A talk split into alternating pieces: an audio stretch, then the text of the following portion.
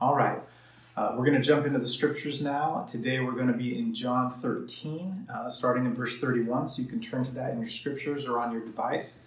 Uh, while you're doing that, uh, by way of recap, what we've been doing is we've been looking at one day in the life of Jesus during his last week on earth. And so we've covered days one, two, and three. Uh, we're skipping over day four because day four in our scriptures really doesn't, there's really nothing there. Um, that we don't have an account of much going on. Uh, we can cover that another time because I think there are some things to say about that that moment of silence during the week. But then um, today we're going to cover uh, day five, and so what we have going on here is Jesus having a conversation with Peter. Um, if you look at uh, verse 31, it says, When he was gone, Jesus said, Now the Son of Man is glorified, and God is glorified in him. If God is glorified in him, God will glorify the Son in himself and will glorify him at once. Then Jesus says, My children, I will be with you only a little longer. You will look for me, and just as I told the Jews, so I tell you now, where I am going, you cannot come. A new command I give you love one another as I have loved you. So you must love one another. And by this, everyone will know that you are my disciples, if you love one another. Simon Peter asked him, Lord, where are you going? Jesus replied, Where am I going? Where am I going? Uh, you cannot follow, but you will follow later. Peter asked, Lord, why can't I follow you now? I will lay down my life for you. Then Jesus answered, Will you really lay down your life for me? Very truly, I tell you, before the rooster crows, you will disown me three times. That's a very famous uh, passage of scripture, especially that last bit. Everybody's pretty familiar with um, uh, Jesus saying to Peter, you know, before the rooster crows, you will disown me three times. But In case you missed it, Jesus throws in this command uh, which is never done. He throws in a new command and says, uh, Love one another. As I have loved you, so you must love one another. By this, everyone will know that you are my disciples if you love one another. And Peter's like, just ignores that and says, Where are you going? I want to go with you. I'm going to lay down my life for you. And Jesus is like, Pay attention. Uh, and, and he kind of smacks him down and says, This is what you're going to do. You really mean what you're going to you Do you really mean what you just said? I don't think so. Um, and I want you to focus on that loving one another and what that looks like. Um, but that phrase, today, what I want to do, that phrase that Peter uses when he says, I'm going to lay down my life, that is what I want to focus on. So let's talk about this concept of laying down our lives. What does it look like for you and me to lay down our life for our faith in this day and age? We're very aware of people in other countries, brothers and sisters in other countries, that lay down their life for their faith and they are under uh, all kinds of persecution that we uh, don't have to endure. Uh, but there is still something about this that is for us in our place, in our time right now, that we should look at. Um, I'm not talking about what our what our culture gives a lot of honor to are these big flamboyant gestures of giving up your life, and we put these in movies all the time, even down to the cartoon level and that kind of thing. But the first one would be like uh, there's lots of military movies where there's like one uh, unsung hero who we probably didn't know about in history who maybe went behind enemy lines and saved a bunch of people. But then we put it in all kinds of other movies too, like Bruce Willis in Armageddon or Anna, um, you know, protecting her sister from Prince Hans at the end of the movie Frozen. You know, things like that. Tony Stark uh, in the Avengers, that type of thing. He, he sacrifices himself to save the universe. You know, but what does it really look like for us today in our everyday lives in all of the little ways? Um, you know, as a husband, as a dad, as a, as a brother or a sister or a friend or a neighbor, what does it look like? A good place to start would be in Scripture again. Just a few chapters later, if you turn to, to John chapter 15, Jesus dives into this a little bit more. So I'm going to let the, the Scriptures do the teaching here, and, and then we'll flesh it out a little bit for us. It says in John 15, I am the true vine I'm the true vine, and my Father is the gardener. He cuts off every branch of me that bears no fruit, while every branch that does bear fruit, he prunes, so that it will be even more fruitful. You are already clean because of the word I have spoken to you. Remain in me, as I also remain in you. No branch can bear fruit by itself, it must remain in the vine. Neither can you bear fruit unless you remain in me. I am the vine, you are the branches. If you remain in me and I in you, you will bear much fruit. Apart from me, you can do nothing.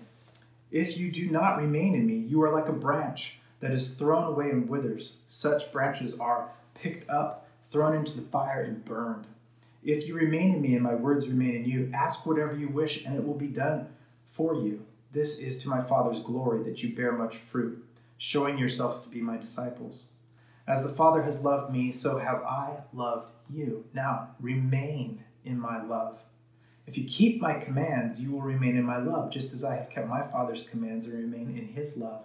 I have told you this so that you may so that my joy may be in you and that your joy may be complete.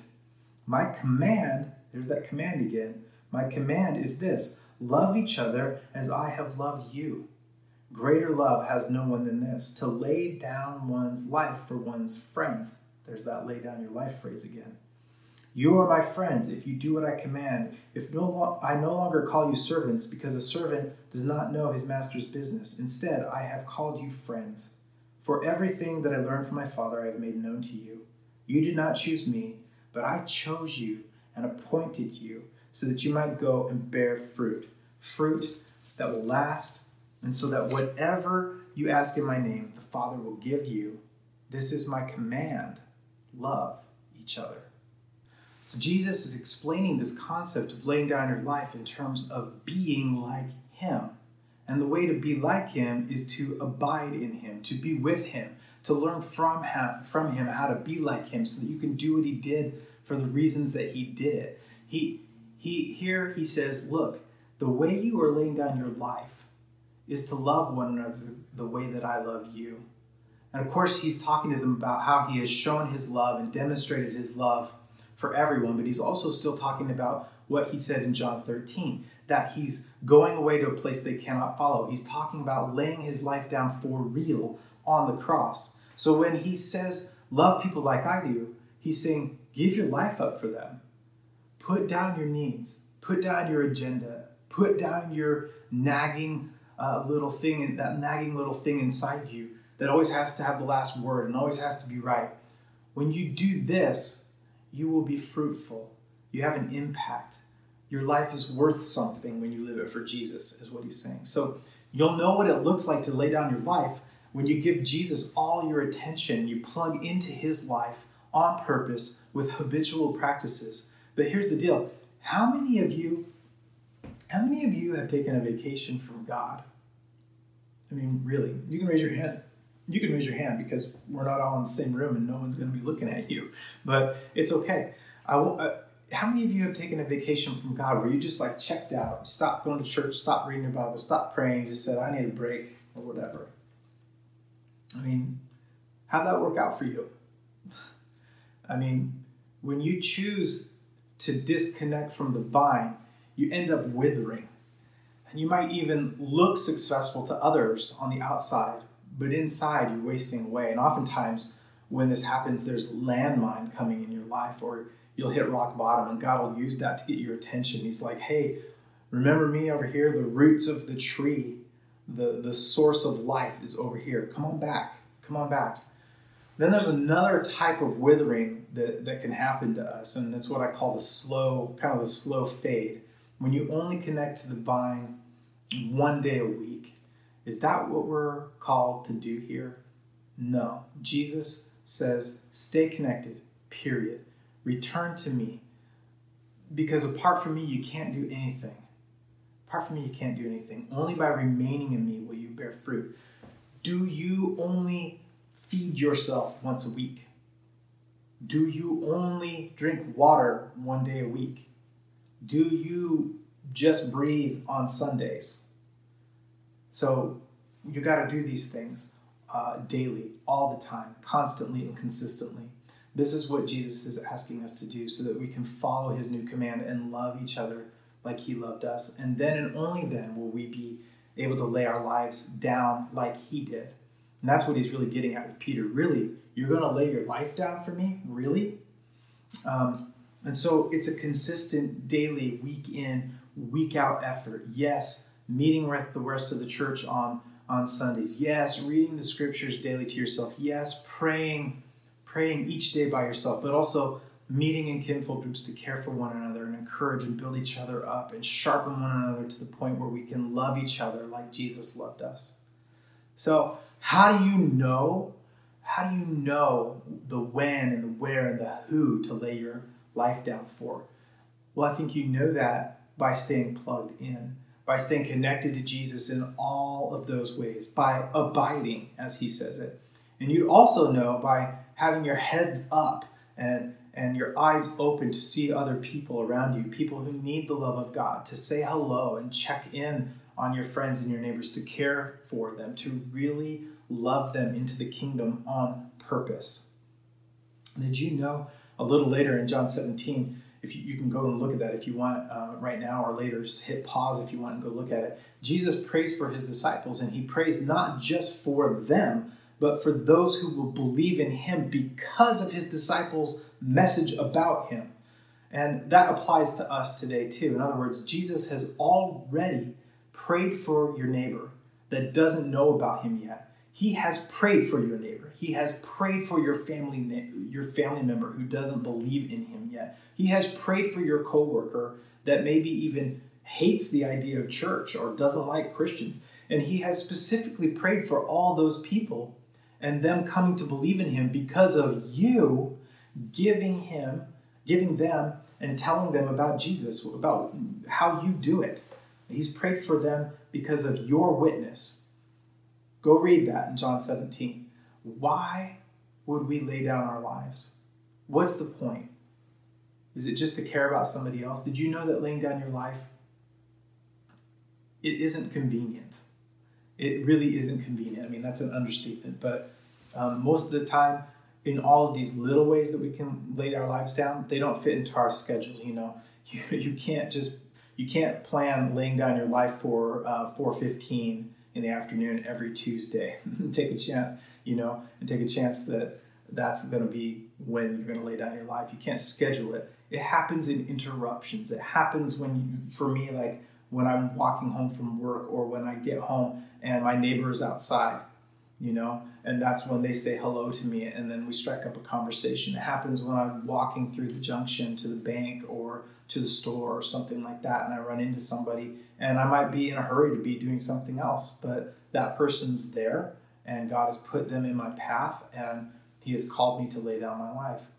Um, and so it comes it comes through the way you treat people all the time, whether at work, at home, out on errands, whatever. All of it is so that they will know Jesus. Uh, another way of looking at it is this. I know people people in marketing might get this, but I hope the rest of you get it as well. You know what uh, what we're about, but maybe you haven't heard it in these terms. The church is in the business of something. You know what the church sells? The church sells changed lives and it specifically it's selling your changed life. You you go out and you talk about how Jesus changed your life, how how he changed your life. And that is the selling point for someone else's life to be changed. Your life being changed is what we celebrate. You choosing to lay down your life and share the change in your life with someone else. We celebrate that. We care about that. That is the power of connection. It's really important right now, even more than normal uh, because of being separated because of this virus. But there are ways for you to step out, to reach out, to lay your life down, to follow in the footsteps of Jesus. And now is the time because people are isolated and lonely and afraid, and they, they need to know the love that you know and the, and the love that you have that comes from Jesus. So write cards and call people and deliver groceries and check in on your neighbors and use social media positively all of those ways are ways that we lay down our life in, in the day to day moments um, so that we can share the love of Christ that He asked us with this command love one another as I have loved you, so you must love one another. By this, everyone will know that you are my disciples if you love one another. And he connects that in John 15 with laying down your life. Um, as I was thinking about this a few days ago, I realized that when Peter says he will lay his life down, he's just like us. I mean, he's just like us. We say a lot of things with our lips. We say a lot of things with our lips, but do we really mean them? And do we mean them? But I mean, we do mean them, but the proof is in the way our lives are lived out, not in the words that we bandy about. I love this quote by Dallas Willard. He has this quote that says, We don't believe something by merely saying we believe it, or even when we believe that we believe it. We believe something when we act as if it were true. And that's what we need. We need action. We need a recommitment each day to live like Jesus each and every morning and focus on acting on what we believe. Who is God putting in front of you? What is it like to see this, this through God's eyes, to lay your life down for Him?